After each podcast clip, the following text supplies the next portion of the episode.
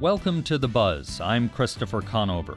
Tis the winter solstice, the shortest day and longest night of the year when the sun reaches its southernmost point in the sky. This day marks the beginning of winter in the Northern Hemisphere and a time of celebration for many cultures. On today's show, we'll spend time talking about different ways people celebrate and observe the winter solstice.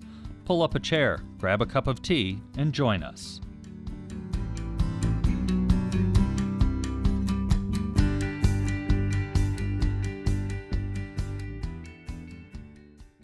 Winter is a season of holidays when we gather together and celebrate in many different fashions.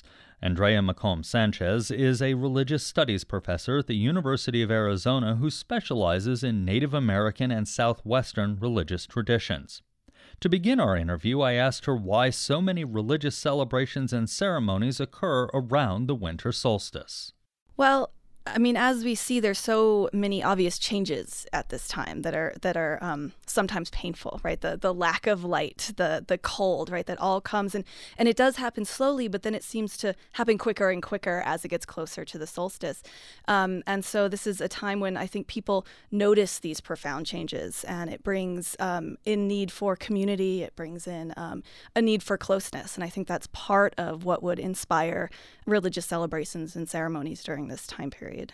So a lot of the the celebrations, regardless of the religion, are really tied to the solstice, either officially or just seasonally. It sounds like. I mean, yeah, but there's there's a lot of ceremonies year round in, in all religious traditions, and there's just happens to be some, um, you know, and often in times of, of change. So summer solstice, winter solstice, um, vernal equinox, right? Um, all of these these times, and so um, particularly with with Indigenous people, they have very full ceremonial calendars, and so there's important ceremonies all during the year. There's just particular ones that need to be done during the season because of what's happening. You specialize a lot in Native American religion. And I guess based on what you said, a lot of Native American religious ceremonies are also tied to the astronomical calendar. Is that correct? Yeah, um, to to seasons, to um, to place, to to history, right? To to all of these things, but um, particularly for agricultural peoples, the seasons are, are very important, right? And so this is the end of harvest, right? So the end of harvest just happened. Things are getting wrapped up. Things are getting stored. So that part of life is is is over for the moment. It enters for many people then into what would traditionally be hunting time. Those transitions are, are marked by paying attention, and and part of what ceremony is is is paying attention. I mean, it's a lot of other things, but that's one small part of it we're talking about Native American religion and how it is often tied to the seasons and things like that. What's an example? Um, most of us know Christmas, Hanukkah, mm-hmm. things like that, but don't know some of the Native American holidays. So, what's an example? Okay, well, one of the most well known ones occurs at Hopi. So, around the uh, time of the winter solstice, there is a ceremony um, around that on, on the sun. And so, um, part of that is recognizing that the sun is has gotten very far away, and the ceremony is to help bring it back, bring it back close. And that's um, a, a very important ceremony for Hopi. And part of that ceremony as well has to do with the Katsinam, otherwise or colloquial known as Kachinas.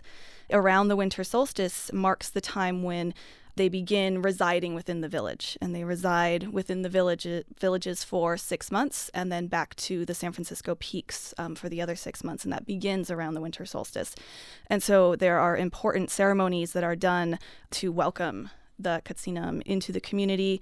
People um, embody the Katsinam and then have, you know, throughout that six month period, then have ceremonies that involve them because they're a very important intermediaries, spiritual beings that are spoken to, have relationships with, have responsibilities towards in order to um, to have a balanced society, in order to have rain, in order to have health, in order to have good lives. Are most of the religious ceremonies, be they Native American or the ones that people are more familiar with, Christianity, Judaism, Islam, are they tied to the natural world at their heart, most of them? No, no. I would say um, uh, Native American and indigenous more broadly, yes, absolutely. For Native American religious tradition, spirituality, the earth, the land, the ecosystem, plants, animal beings, um, plant beings are integral to the understanding of people's place within the world. And so people are interconnected with the world, are part of the world. They're they're human, and so they have their own particular responsibilities, such as ceremony, such as passing on stories, and and these important stories which tell of of interrelationships and of the responsibilities of human beings. And so you often hear people talking about being um, native people, about you know the caretakers of this land, right? The Tohono O'odham, whose land we are on um, currently, that Tucson is on, are the caretakers of this land, and so their ceremonies are are intertwined their stories their personhood is is intertwined with this land base. And that's something that is very different from other religious traditions that are universal that are very mobile right? That can go from place to place because they are not tied to places. But um, indigenous religious traditions are profoundly tied to places to ecosystems to the plant beings and animal beings that live there with people when it comes to the Eastern Pueblos, for example, and, and, other Native American communities that have now a Christian tradition in them, but also obviously their own traditions that date back uh, before the Christian traditions, how well do those two balance out uh, culturally within those communities? For Pueblo people, there isn't a conflict there. They both do important things both um, are important parts of of the ceremonial calendar. Both are parts of the community. And so the tension has mostly been from the outside, right? Of saying, like, how can you believe both of those things? Or religion isn't just about belief, that's just a small part of it, right? It's about doing, it's about action, it's about coming together and, and participating. And, and so to participate in a Christian ritual is important, just like participating in a deer dance. We're talking with Andrea McComb Sanchez, a religious studies professor at the University of Arizona. Very often, the winter holidays are a time families get together and, and, and share stories. Is, is that a unique thing within, for example, Christianity, or does that go across all religions and all you know, this time of year as people are getting together for celebrations? I mean, stories are, are important for all peoples. I think it's it's where identity can come from worldview, sense of self, right? And for Native peoples, for Native Americans, stories are so much more than just stories because they are oral traditions, they're oral cultures. And so so much is is bound up in these narratives and then the word story can kind of um, minimize what it means one way we can think about some of them is sacred narratives, right? And these would be told traditionally in the wintertime. Um, many of these stories, it was important that either the first snow would come in places that it snows, or or that it became the dark times, like so around the winter solstice, and that would be you know because people would have time to get together. You know, they, they, were, they were done harvesting, all that hard work was done. But that's when the elders um, would would tell the, the elders with the knowledge would, would tell these stories and these stories would tell of, of origins right where where people came from where they emerged from in the case of some tribes searching, finding home, finding that place that they are meant to be, right? As we talked about the importance of the land, it's because people found their place, right? The place where they became who they are as people. But you also find um, more recent histories. You find morals, ethics, right? Um, th- this where people are taught who their brothers and sisters are outside of the human community, right? Plant beings, animal beings, and the relationships that people have and the responsibility that humans have are all found in these stories. So it's so much more than just entertainment, right? It is it is a core of, of who people are and how people grow to understand themselves to be and who they are within this world. And, and a lot of that is, is learning responsibility um, and responsibilities, which are then part of ceremony as well, because these sacred narratives are also intimately connected to the ceremonies, right? There are reasons for these ceremonies, why they came to be, how they came to be, and all this is found in, the, in these narratives. And while a lot of those practices aren't happening as much, they are still being carried forward. All right. Well, thanks for sitting down with us. Yeah, thank you for having me. That was Andrea McComb Sanchez, a religious studies professor at the University of Arizona. This week, we're spending time talking about the various religious and cultural celebrations that occur around the winter solstice. Danielle Adams is a cultural astronomer, someone who studies the astronomical systems of different cultures, often ancient ones. She recently received her PhD from the University of Arizona. I asked her the same question why are so many religious celebrations tied to the winter solstice? Well, I suppose I'm not certain that there are more tied to winter than summer. Some celebrations are based on solar calendars and happen at the same time each year. Others are based on lunar calendars and move throughout the year. Uh, still, others are based on lunisolar calendars, where the basis is lunar, but it resets so it doesn't move too much throughout the year. When it comes to religious celebrations, are many of them tied to lunar solar calendars uh, so that they hit the summer solstice, they hit the winter solstice as, as our days get shorter now? A lot of them are. So, for example, you know, we're approaching Christmas, and Christmas is, of course, a fixed date. It's the 25th each year. Uh, but something like Hanukkah is based on a lunisolar calendar where it happens about the same time each year, but it moves within that short period of time. You created a project called Two Deserts, One Sky. Fascinating website. Tell us a little bit about it. Sure. The whole notion of two deserts, one sky is that here in Arizona, our latitude is really similar to the latitude of large portions of the Middle East. The sky pretty much looks the same at similar latitudes. So our sky looks a lot like the sky around the world at 32 degrees north.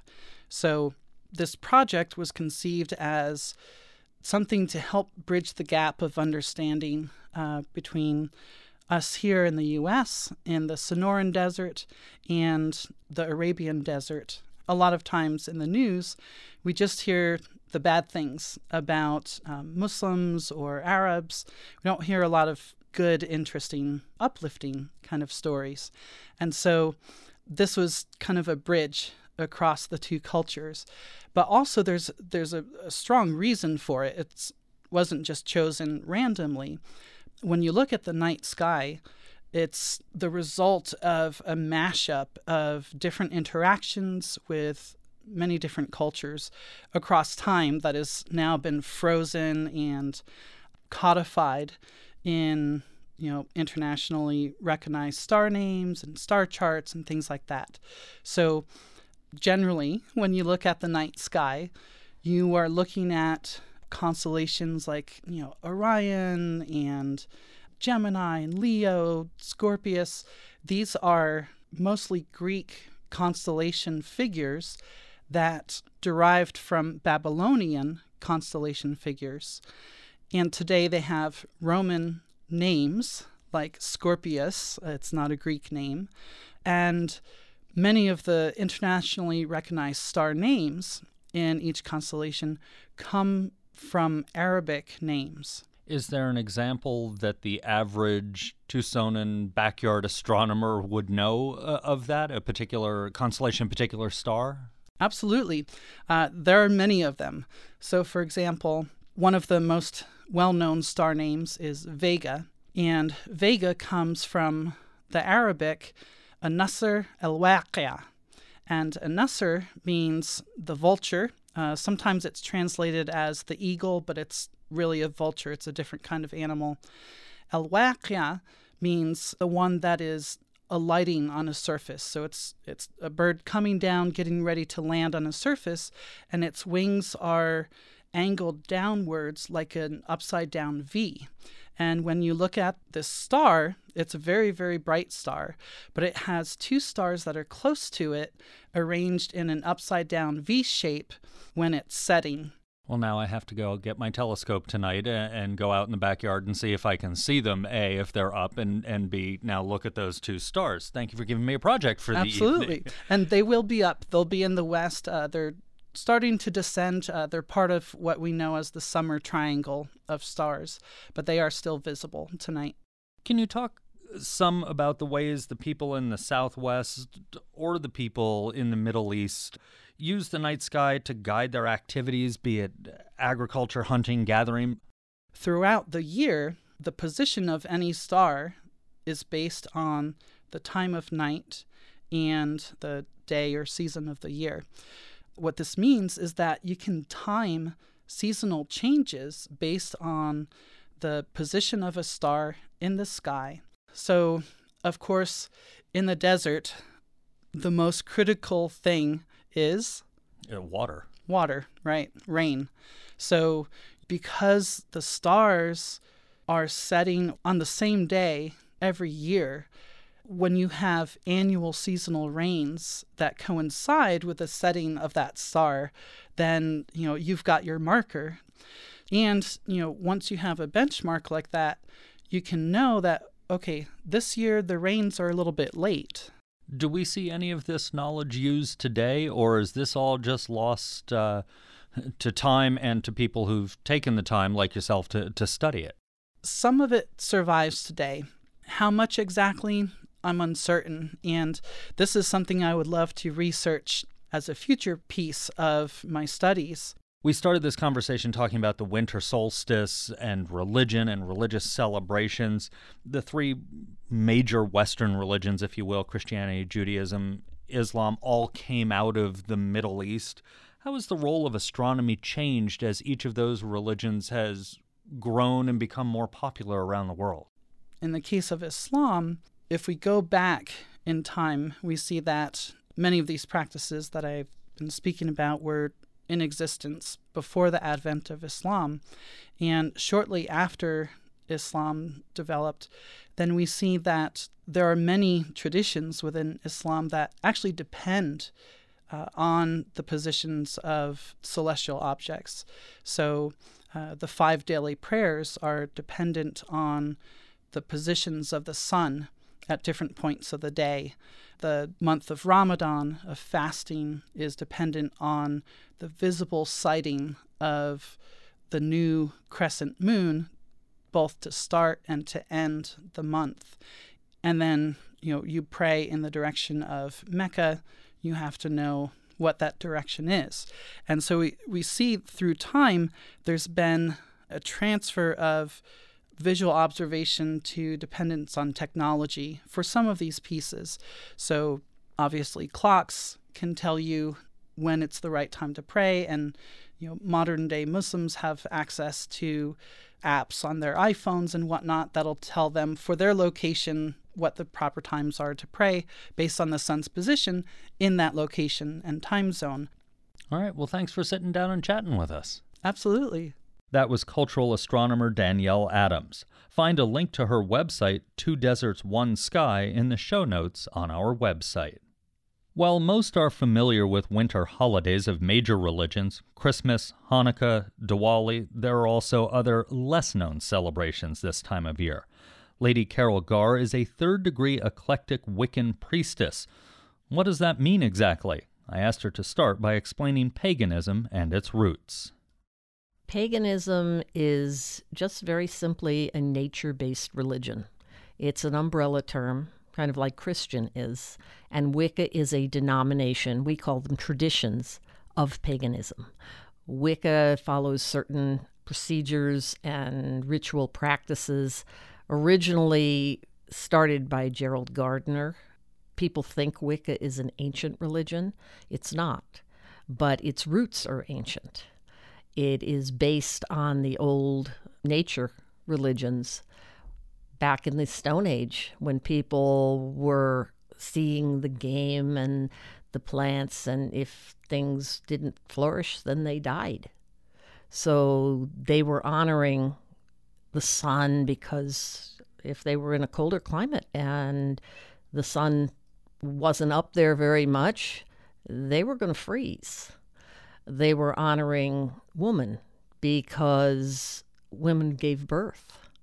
And that was how the tribe continued. They honored the growth of the plants. Some of them were hunter gatherers. If there was nothing to gather, again, they starved. So, those are the roots of paganism. It's something that appeals to people that perhaps don't find what they're looking for in traditional religions we don't have dogma. You don't have to believe XYZ. Either you believe what we we teach, or maybe this isn't the right path for you. We don't say it's the only path. In southern Arizona, how many people are following pagan traditions? That's really, really hard to say because many people are what we call solitary. They're practicing on their own. Especially now, they learn from books, they learn from the internet, frequently from the internet, and they may not even go out and associate with other pagans.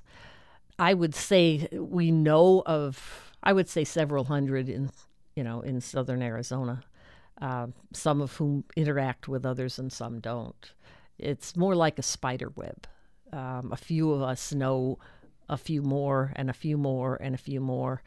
And some of us are very public. Um, I have been public now uh, for probably 25 years. But there are people who are still afraid to let their families know if their families are very strict, uh, especially Christians, but other religions too. People are afraid of witch.